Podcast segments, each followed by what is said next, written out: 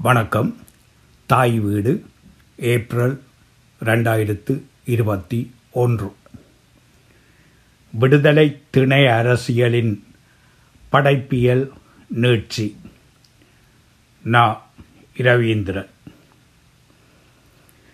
ஜீவநதியின் ஈழத்து நாவல் இலக்கிய சிறப்பிதழுக்கு ஒரு படைப்பாளியின் புதிய மிலேனியத்துக்கான படைப்புகளை பேசுபொருளாக்க வேண்டும் என்ற பொழுது எந்த தயக்கமுமின்றி தெரிவு செய்தாக வேண்டிய படைப்பாளியாக முற்பட்டு நின்றவர் தேவகாந்தன்.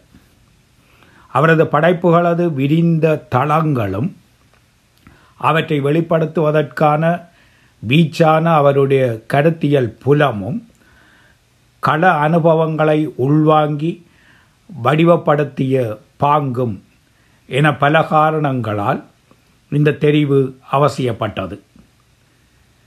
அதனை ஒரு கட்டுரைக்குள் அடக்குவது என்பது மிகுந்த சிரமத்துக்குரியது. ஒரு தனி நூலுக்குரிய களம் அது.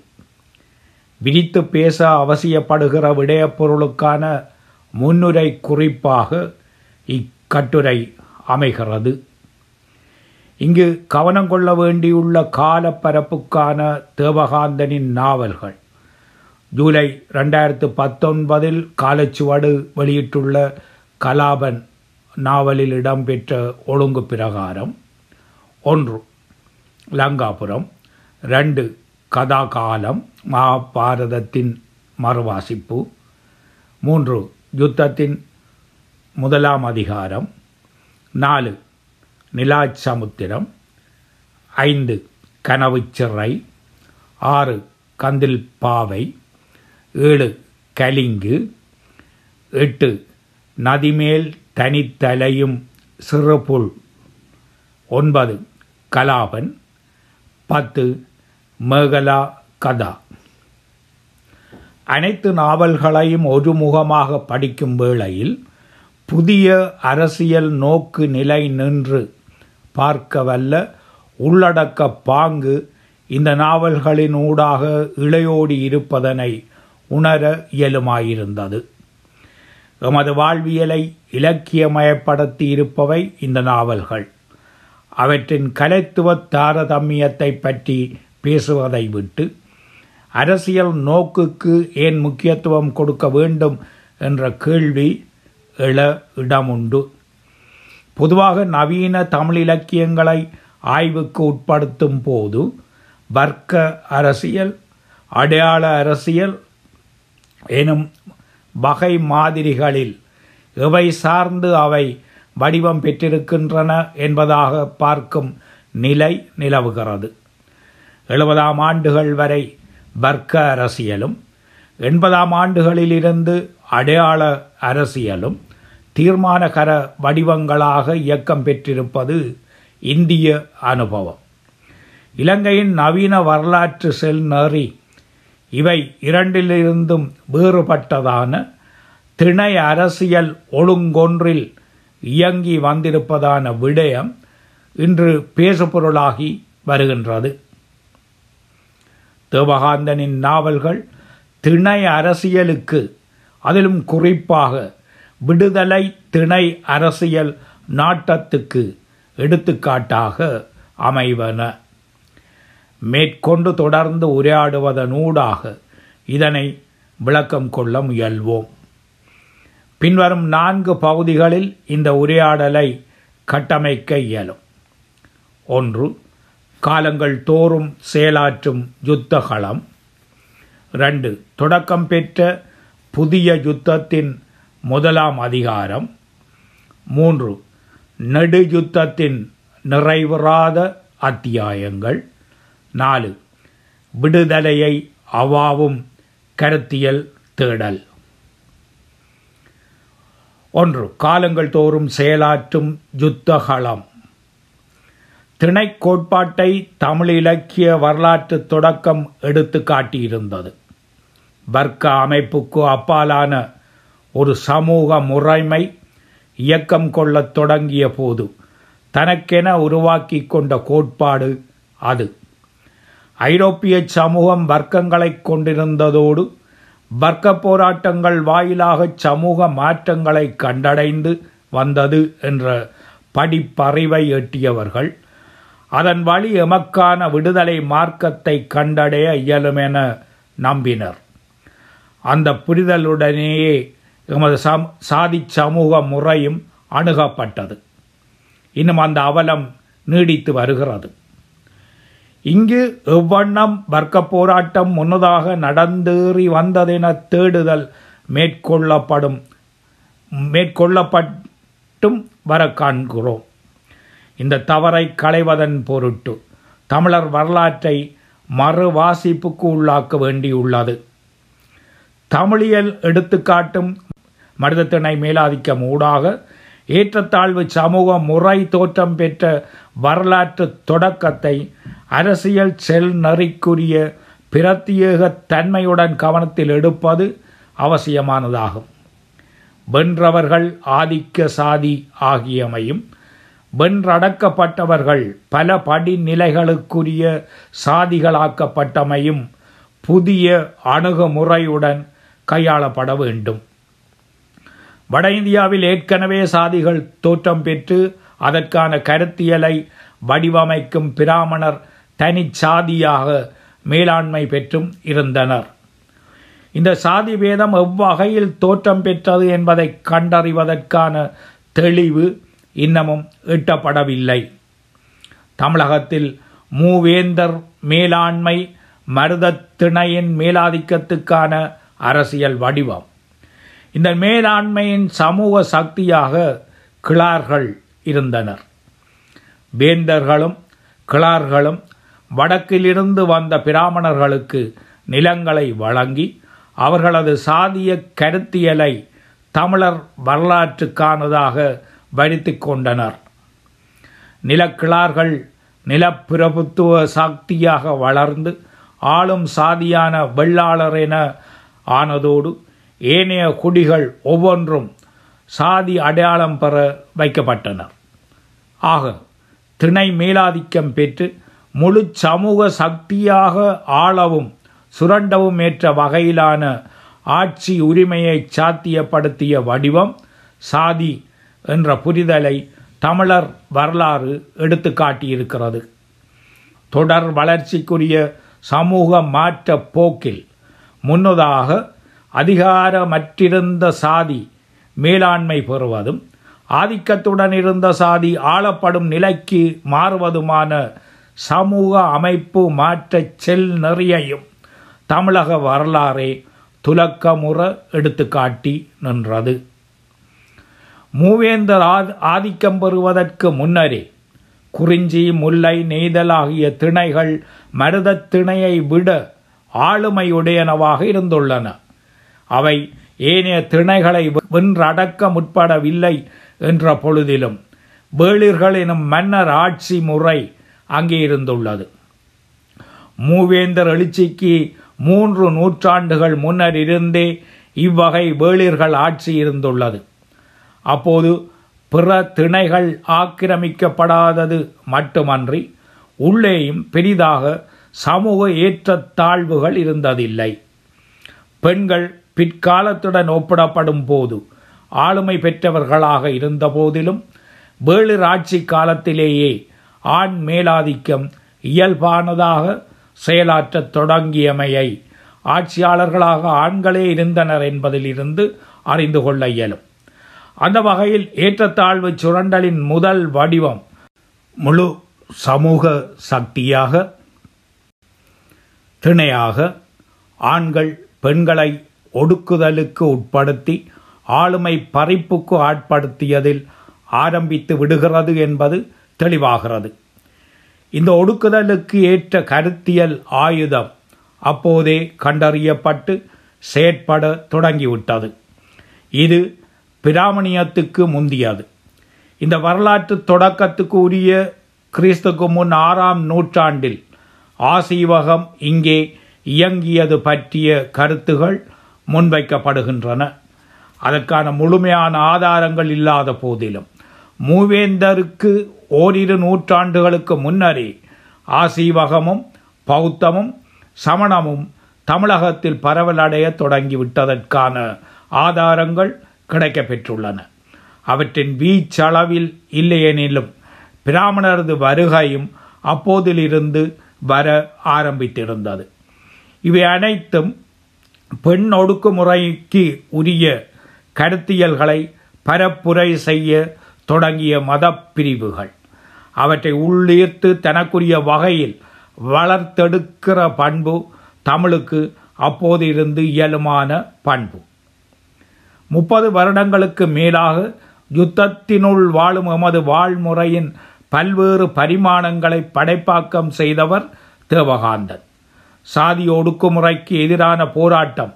அறுபதாம் ஆண்டுகளின் நடுக்கூறிலிருந்து ஆயுத போராட்டமாக யாழ்ப்பாணத்தில் பரிணமித்தமையை யுத்தத்தின் முதலாம் அதிகாரம் என்ற நாவலாக வெளிப்படுத்தியவர். ஈழப் போராட்டத்தை கனவு சிறை கலிங்கு நாவல்கள் பேசுபொருளாக்கி இருந்தன. இரண்டாயிரம் ஆண்டுகளுக்கு மேலாக ஒடுக்கப்படுகிற பெண்களின் போராட்ட வடிவங்கள் சாதி தேசிய இன ஒடுக்குமுறைகளுக்கு எதிரான போராட்டங்களுக்கு எதிரானவை போன்று இருந்தனவல்ல. பெண் ஒடுக்குமுறைக்கு எதிராக துலக்கமாக வெளிப்படாத யுத்தங்கள் வெவ்வேறு வடி வடிவங்களில் உள்ளூர இருந்து வந்தன. முந்தைய இலக்கியங்கள் பெண் ஒடுக்குமுறைக்கான கருத்தியல்களை வெளிப்படுத்துவனவாக அமைந்தவை. அவற்றின் உள்ளே மறைந்திருந்த பெண்ணின் போராட்ட வீறுகள் ஆங்காங்கே வெளிப்படாமல் இருந்ததில்லை.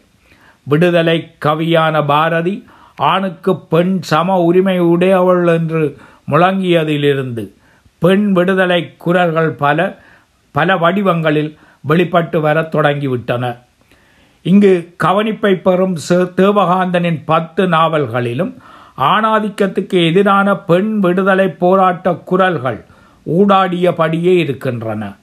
பழைய இலக்கியங்களை மறுவாசிப்பு செய்து நாவல்களாக வழங்கிய போது இரண்டாயிரம் ஆண்டுகளுக்கு முன்னதாக பெண் ஒடுக்குமுறைக்கு எதிரான போர் உணர்வுகளையும் எதிர்ப்பு வடிவங்களையும் எடுத்துக்காட்டி வந்துள்ளார். மகாபாரதம் கதாகாலம் இராமாயணம் லங்காபுரம் போன்ற இதிகாசங்களுடன் தமிழ் பௌத்த காப்பியமான மணிமேகலையும் மேகலாகதா இத்தகையன. மேகலா கதா மணிமேகலையை அடிபிசகாது நாவலாக்கிய முயற்சி. தமிழ் பௌத்தம் ஈழத்தின் மணி பல்லவத்துடன் நைனாதீவு கொண்டிருக்கும் ஊடாட்டத்தை நாவலின் மையப் பொருளாக்கியுள்ளார் தேவகாந்தன். காதல் உணர்வையும் உடைத்து துறவை நாடும் மணிமேகலை ஊடாக குடும்ப பந்தம் ஏற்படுத்தும் ஒடுக்கும் உரைக்கு எதிரான கருத்துக்களை ஆசிரியர் வெளிப்படுத்த தவறவில்லை. மணிமேகலை எனும் காப்பியத்தில் இடம்பெற்ற கந்தில் பாவை முற்பிறப்பு உரைக்கும் ஒரு தெய்வம். அந்த பண்பை உள்வாங்கி கிபி ஆயிரத்தி எண்ணூற்றி எண்பது முதல் ரெண்டாயிரத்து பதினைந்து வரையான ஒரு குடும்பத்தின் பெண்கள் அடுத்தடுத்த தலைமுறைகள் கடந்தும் மனச்சிதைவு நோய் தாக்குதலுக்கு உள்ளாவதில் ஆணாதிக்க சமூக முறைமைக்கான இடத்தை காட்டுவார். இராமாயணம் மகாபாரதம் என்பன நாட்டார் கதைகளாக மக்களிடையே தொடர்ந்து ஊடாடியபடி இருப்பவை. பலவேறு ஆசிரியர்களால் வேறுபட்ட வாசிப்பனுபவங்களுக்கு உரிய வண்ணம் ஏற்கனவே படைப்பாக்கம் செய்யப்பட்டவை. அவற்றை நாவலாக்குவதில் இன்றைய வாசிப்புக்கு உரியவாறு மறுபடைப்பாக்கும் வாய்ப்பை ஆசிரியர் பயன்படுத்தி கொண்டுள்ளார். கதாகாலம் கைவசமாகாத காரணத்தால் அதனை குறித்து இங்கு பேச இயலவில்லை. கம்பராமாயணத்தில் இருந்து அடிப்படையான பல விலகலை உடையது லங்காபுரம். குறிப்பாக பெண் பாத்திரங்களின் சித்திரிப்பு கவனத்தை ஈர்ப்பன. ஆட்சியியல் சாத்தியப்படத் தொடங்குவதோடு பெண் ஒடுக்குமுறை ஆரம்பிப்பதனையும் அந்த மாற்றத்தை உள்வாங்காத தாய் உரிமை வாழ்வியலும் அங்கும் மாற்றம் தலைகாட்டத் தொடங்குவதும் லங்காபுரம் நாவலின் பேசுபொருளாக இருந்தன. ஆயினும் பெண்களது போராட்ட குணாம்சத்தை மையப் பொருளாக்கும் நாவல் அல்ல அது. எலு மொழி பேசிய இயக்கர் பின்னர் சிங்கள இனக்குழும குழும உருவாக்கத்தின் அடிப்படையாக அமைந்த முன்னோடிகள் தமிழ் மொழி பேசிய நாகர்களுடன் அந்யோன்யமான வாழ்வை கொண்டிருந்த அதே வேளை அதிகார மோதல்களை அவ்வப்போது கொண்டிருந்த நிலையில் பிற நாட்டாருடன் யுத்தம் தொடங்கிய வரலாற்று வளர்ச்சியை பிரதான பேசுபொருளாக்கியிருப்பது லங்காபுரம். பெண்ணை சீதையை ஒரு பொன்னாபரணம் போல உயிர்பற்ற பொருளாக வல்லாதிக்க மமதை கொண்டிருந்த லங்காபுர வேந்தனான இராவணன் கடத்தியிருந்தான். அதற்கப்பால் பெண் மோகம் கொண்டவன் அல்ல என்பதோடு இயக்கர் நாகர் எனும் இனக்குழுமங்களிடையே நல்லுறவு பேணப்பட வேண்டும் எனும் அக்கறை உடையவன் இராவணன் இயக்கர் தலைவனான அவனது மனைவி மந்தாகினி மண்டோதரி நாகர் குலத்தவள். அவளையும் நண்பர்களாக உள்ள நாகர்களையும் அரவணைக்கும் நோக்கில் தான் பிரமாண்டமாக கட்டியெழுப்புகிற தன் நிறையான சிவன் கழுத்தில் நாகர்களது கடவுளான நாகத்தை வளைய விட்டவன் ராவணன். ஆயினும் பெண்ணை வெறும் அலங்கார மணியாக கருதி கடத்திய அவனது செயலால் அனுமன் படையுடன் கூட்டமைத்து வந்த வட இந்திய வீரனானை ராமனால் லாங்காபுரம் நாசமாக்கப்பட இடமேற்படுத்தி கொண்டான் என்பார் தேவகாந்தன். ஆணாதிக்கத்துக்கு எதிரான பெண் விடுதலை போர் குரலை வெவ்வேறு பரிமாணங்களில் வெளி வெளிப்படுத்துவனவாக நிலாச்சமுத்திரம் நதிமேல் தனித்தலையும் சிறுபுல் எனும் நாவல்கள் அமைந்துள்ளன. முதல் நாவல் நவம்பர் ரெண்டாயிரமாம் ஆண்டில் வெளிவந்தது. அது தமிழக கதைப்புலம் மட்டுமன்றி முற்றாகவே இந்திய கதாமாந்தர்கள் பற்றியது. எண்பதாம் ஆண்டுகளுக்கு பின்னர் பெண்ணிய வாதம் பேசுபொருளான சூழலில் சுதந்திர வாழ்வை நாடும் பெண் எதிர்நோக்கிய வாழ்வியல் நெருக்கடி அதன் களம். கனடாவில் புல சிதறலுக்கு ஆட்பட்டு வாழும் ஈழத்தமிழர் வாழ்க்கை போராட்டத்தில் பெண் பெற்றுள்ள சுயாதீனத்தை பேசுவது மற்றே நாவல். பாடசாலை காலத்தில் மிகுந்த நம்பிக்கையுடன் எதிர்பார்க்கப்பட்ட மாணவி சிறுமியாக இருந்த பொழுதே தந்தையை இழந்து வசதிகளை பறிகொடுத்தவள். அவள் நிலாக்காலத்தின் சமுத்திரமாக குமுறும் நிலைகளுக்கு காரணியான வாழ்வியல் நெருக்கடிகளை பேசுவது முதல் நாவல். தந்தையை இழந்த பின்னர் ஆங்கில மொழி மூல தனியார் பாடசாலையில் இருந்து தமிழ் வழி கல்வியை அரசாங்க பாடசாலையில் பெற நிர்பந்திக்கப்பட்டவள். அறிவாற்றலில் மேலோங்கி இருந்தும் அனைவரது எதிர்பார்ப்பில் மட்டுமன்றி அவளே தான் எண்ணியபடி பெரிதினும் பெரிது கேட்டு சாதிப்பேன் என்று கொண்டிருந்த நம்பிக்கைகள் தகர்ந்து சாதாரண வாழ்வுக்கு தள்ளப்பட்டவள். அவளது ஆளுமையை புரிந்து கொள்ளாத இயல்பாக நல்லவனான கணவனால் குடும்ப பொறுப்பற்றவள் என காயப்படுத்தப்பட்ட போது குடும்பத்தை தகர்த்து வெளியேறியவள். அது விட்டேற்றித்தனம் என கண்டித்த தாயையும் வெறுத்து தனியாக வாழ்ந்து சாதிக்க முனைந்தவள். முடிவில் தாய் அன்புக்கு ஏங்குபவளாக தனது தாய்மை பொறுப்பை உணர வேண்டியவளாக வாழ்வியல் நிர்பந்திப்பதை ஏற்கும் வகையை பேசுவது நிலாச்சமுத்திரம். காயப்பட்டிருந்த அந்த பெண் ஆனந்தியிடம் அவளது மகள் அற்புதா மீண்டும் தங்களுடன் வந்து இணையும்படி கோரிய பொழுது அவள் பதிலிருக்கும் இந்த இறுதிப்பக்க வாக்கியங்கள் நாவலை புரிந்து கொள்ள வழிவகுக்கும். சொன்னால் விளங்கிக் கொள்வாளா என்றும் தயங்கினாள் ஆனந்தி. சொல்லுங்கள் அம்மா என்று அற்புதா மறுபடி வற்புறுத்த சொன்னாள். குடும்பம் என்றால் பிரியாமலே இருப்பதுதான் உத்தமம். தனித்தனியாய் வாழத் துவங்கிய பிறகு சுயாதீனமான வாழ்முறையும் கருத்துக்களும் உருவாகி வலுப்பெற்று விடுகின்றன.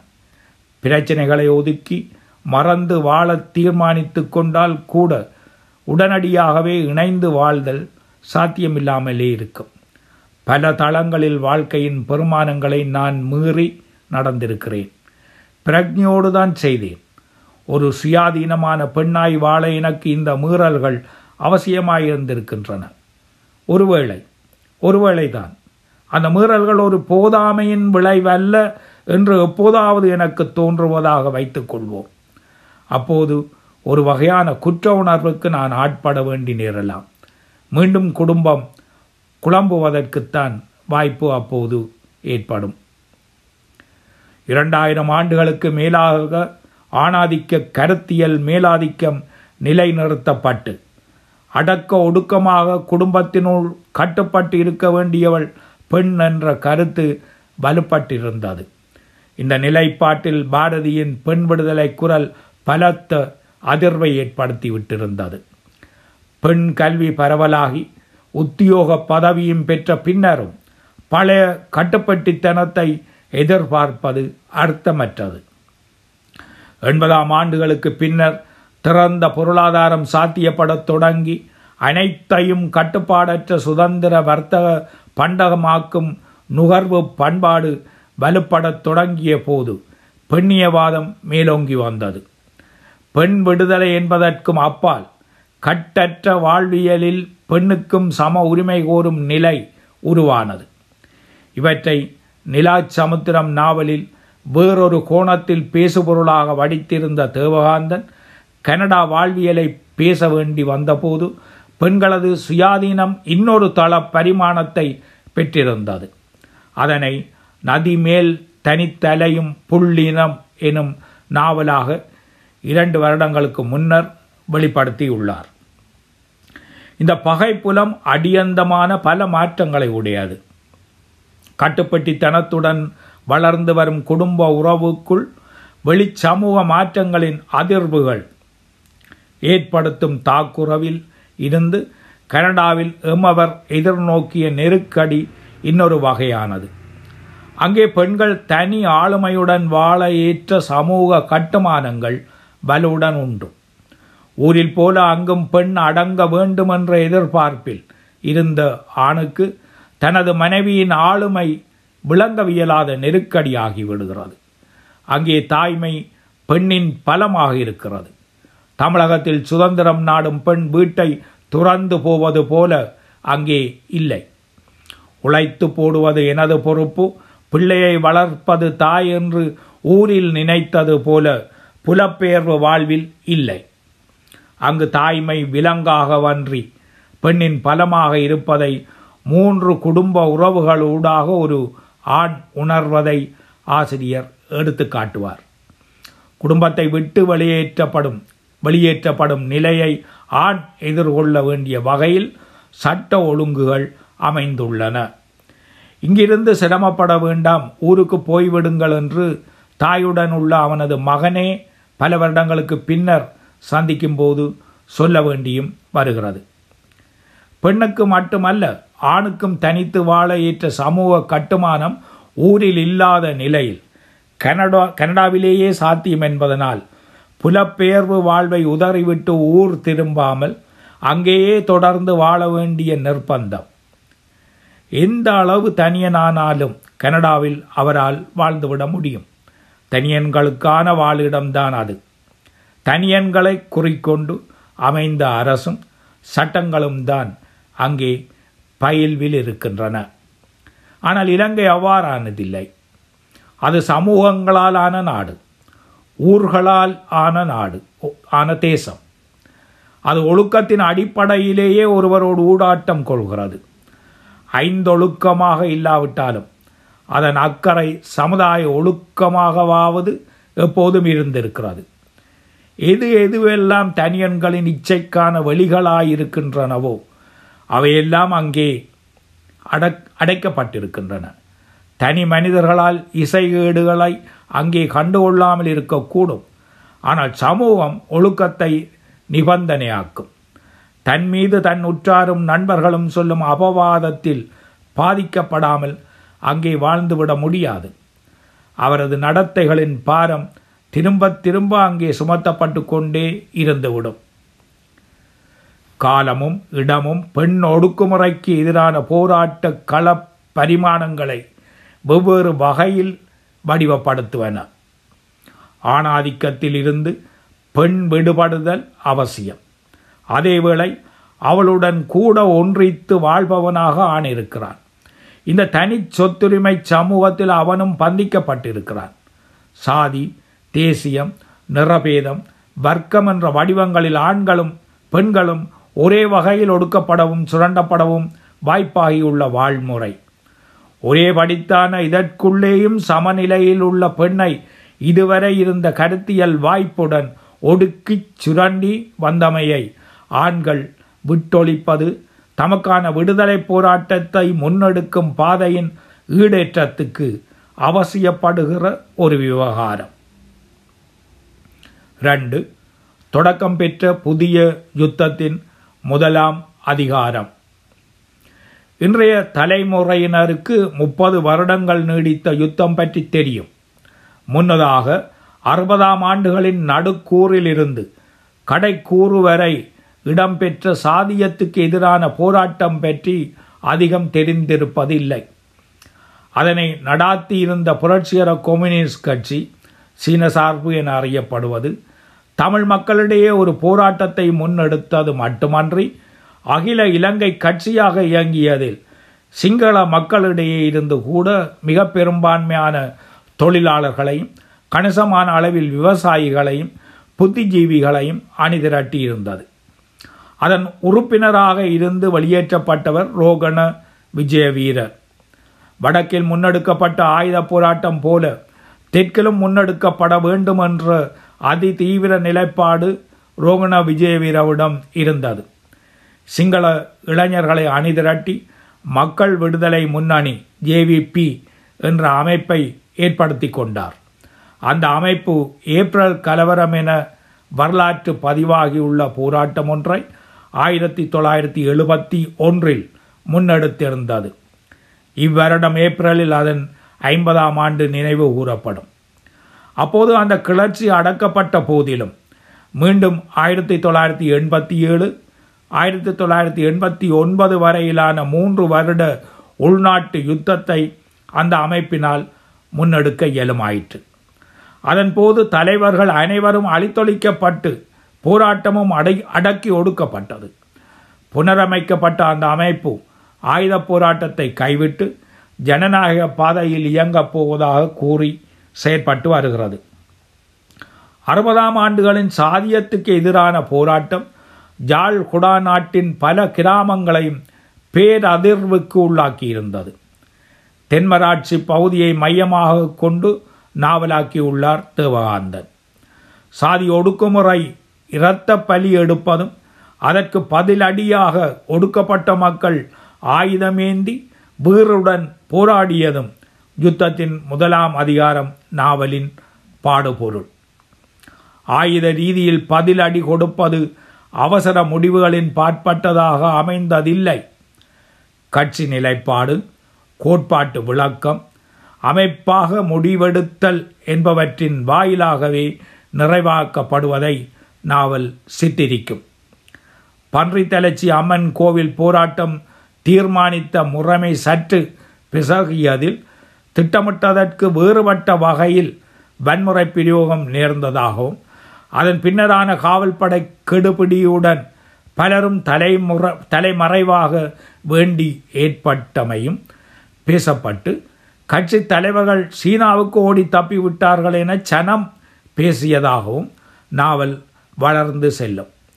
எவ்வாறாயினும் பிரதான பாத்திரம் குடும்ப நிர்பந்தங்களும் நெருக்கிய நிலையில் வன்னிக்கு விவசாய காணி நாடி பெறுவதற்கு செல்ல வேண்டியவன் ஆகிறான் வன்னி எல்லை பிரதேசங்கள் சிங்கள ஆக்கிரமிப்புக்கு உட்படுவதை கண்டபோதிலும் தனக்கான காணி ஒன்றை உருவாக்கும் பொருட்டு காடழிக்க முயற்சித்த வேளையில் கொல்லப்பட்டு காணாமலாக்கப்பட்டான்.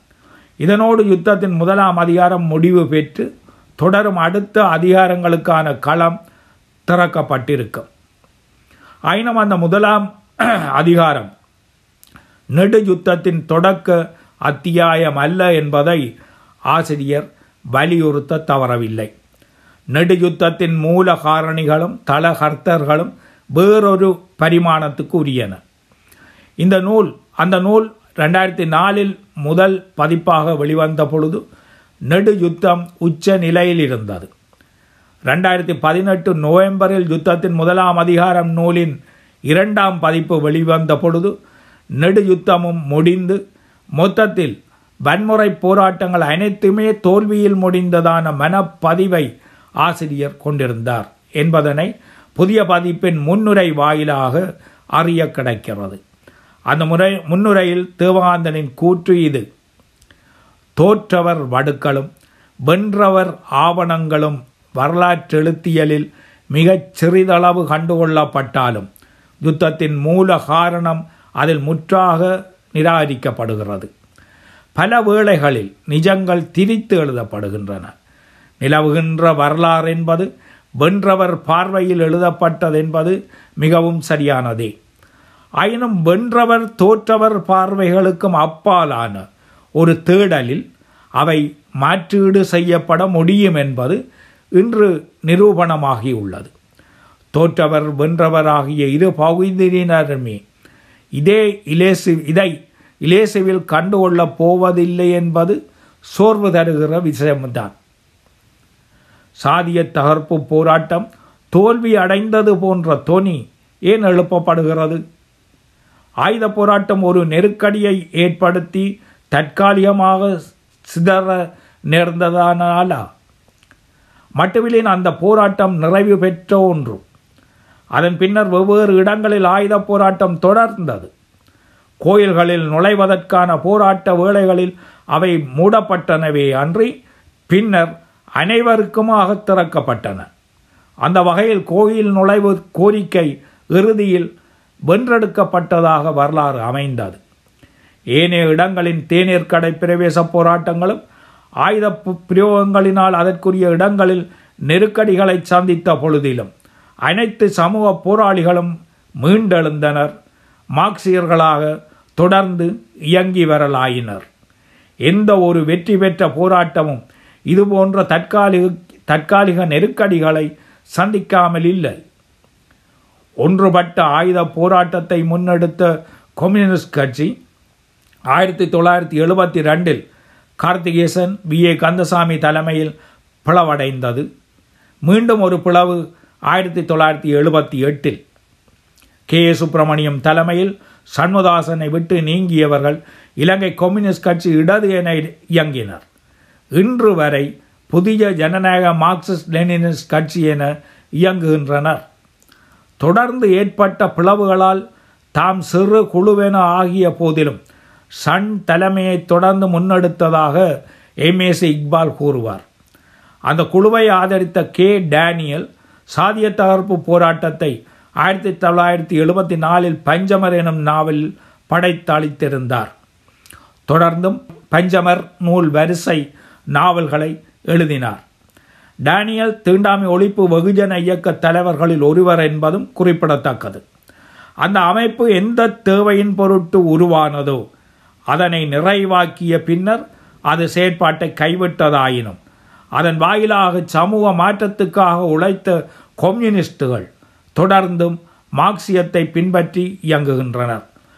பிளவடைந்த எந்த அமைப்பிலும் மட்டுவில் தோழர்கள் இணைந்து செயற்படாத போதிலும் அவர்கள் தம்மளவில் மார்க்சிய நேசிப்பை கைவிடவில்லை என்று வலியுறுத்தி வர காணலாம்.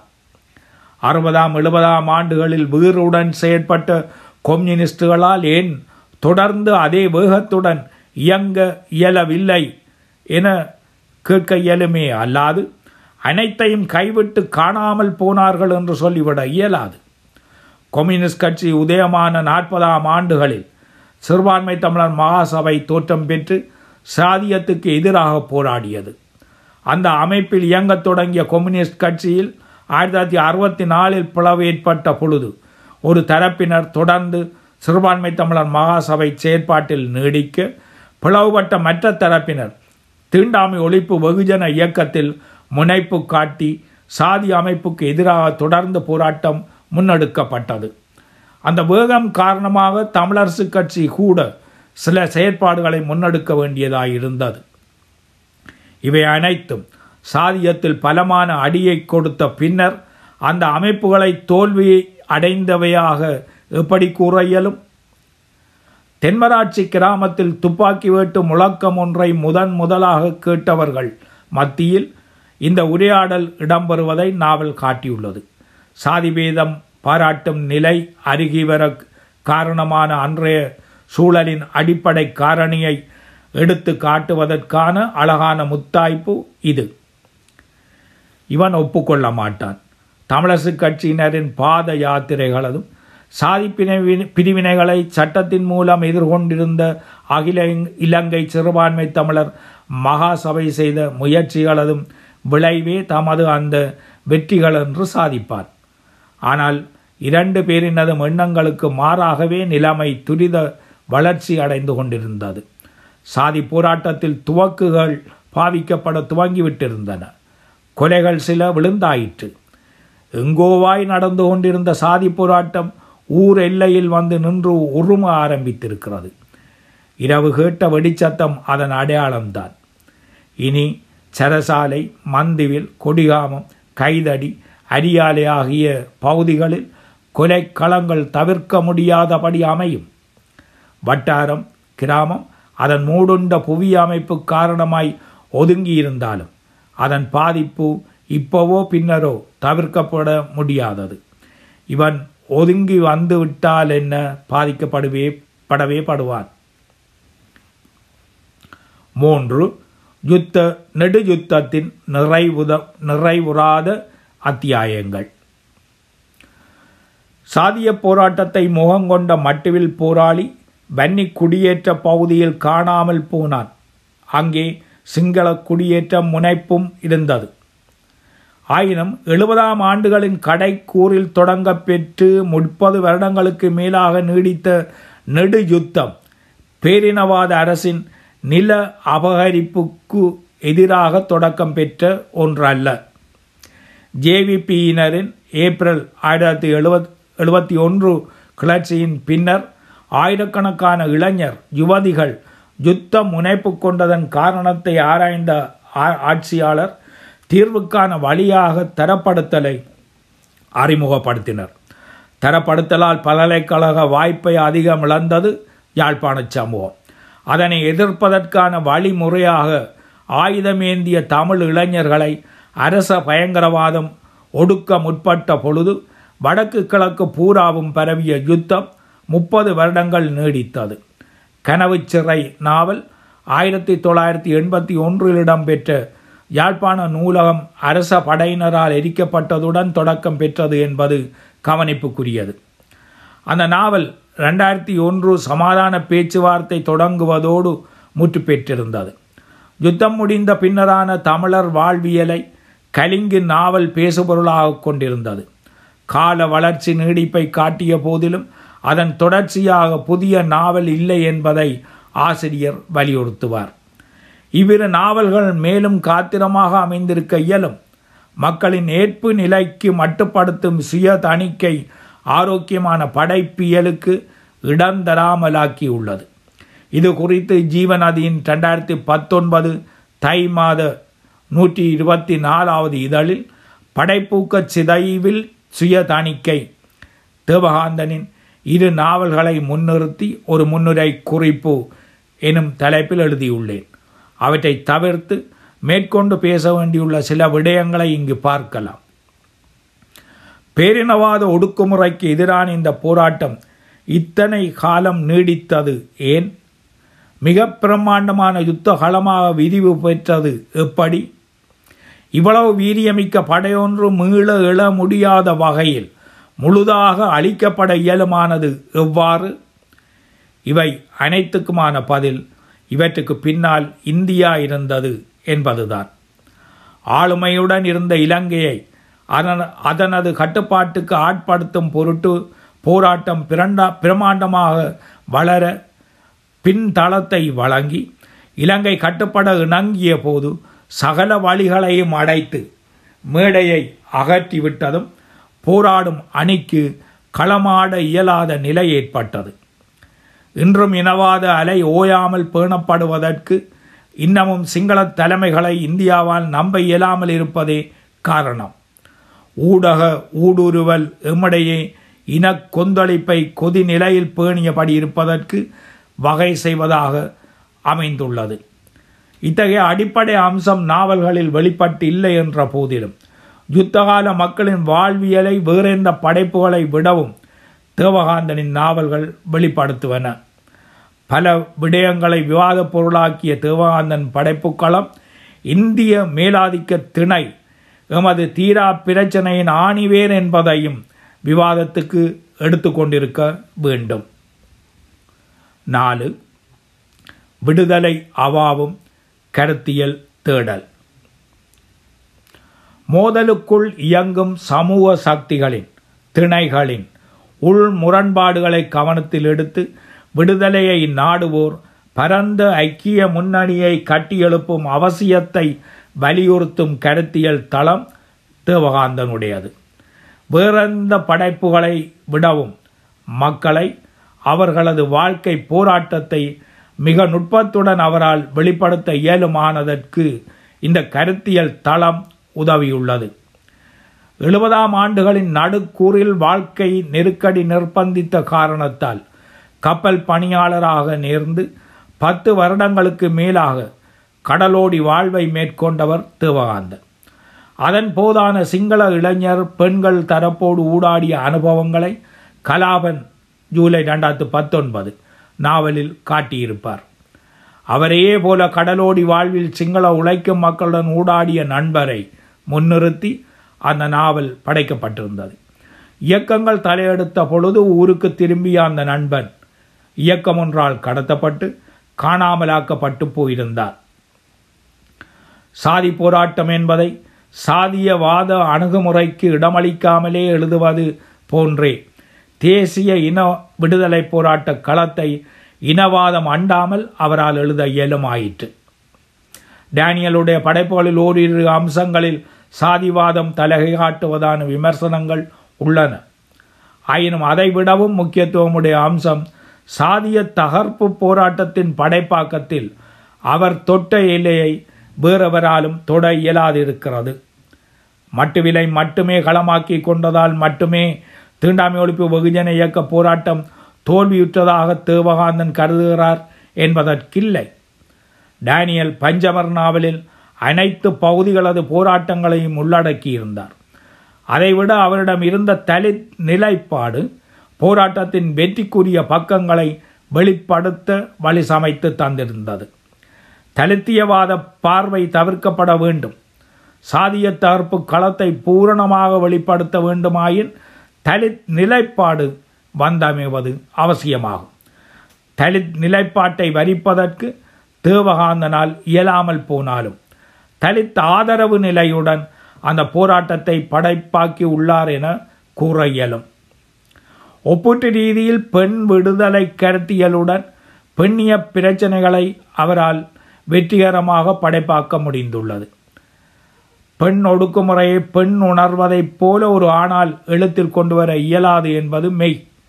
ஆயினும் ஒவ்வொரு ஆணுடனும் தாயாக சகோதரியாக மகளாக பெண் ஊடாடியபடி இருக்கும் வாய்ப்புள்ள வகையில் பெண் உணர்வை வெளிப்ப வெளிப்படுத்துவதில் ஓரளவு வெற்றி பெற இயலும். வேறு தளத்தில் வாழ வைக்கப்பட்ட தலித் மக்களது உணர்வை தலித் அல்லாத ஒருவரால் முழுதும் வெளிப்படுத்திவிட இயலாது என்பதனையே புரிதல் கொள்ள வேண்டியவர்களாக இருக்கிறோம். இவை தொடர்பில் மேலும் விரிவாக பேச அவசியம் உள்ளது ஒவ்வொரு நாவலையும் தனித்தனியே எடுத்து ஒவ்வொரு அத்தியாயங்களாக ஆய்வுக்கு உள்ளாக்கும் அவசியம் உள்ளது. தேவகாந்தனின் படைப்புகள் பூரண ஈடுபாட்டுடன் படிக்கப்பட வேண்டும். பல பரிமாணங்களிலான விவாதங்கள் வாயிலாக எமக்கான விடுதலை திணை அரசியலுக்கு உரிய கருத்தியலை வெளிப்படுத்த முயற்சிப்போம். நன்றி வணக்கம்.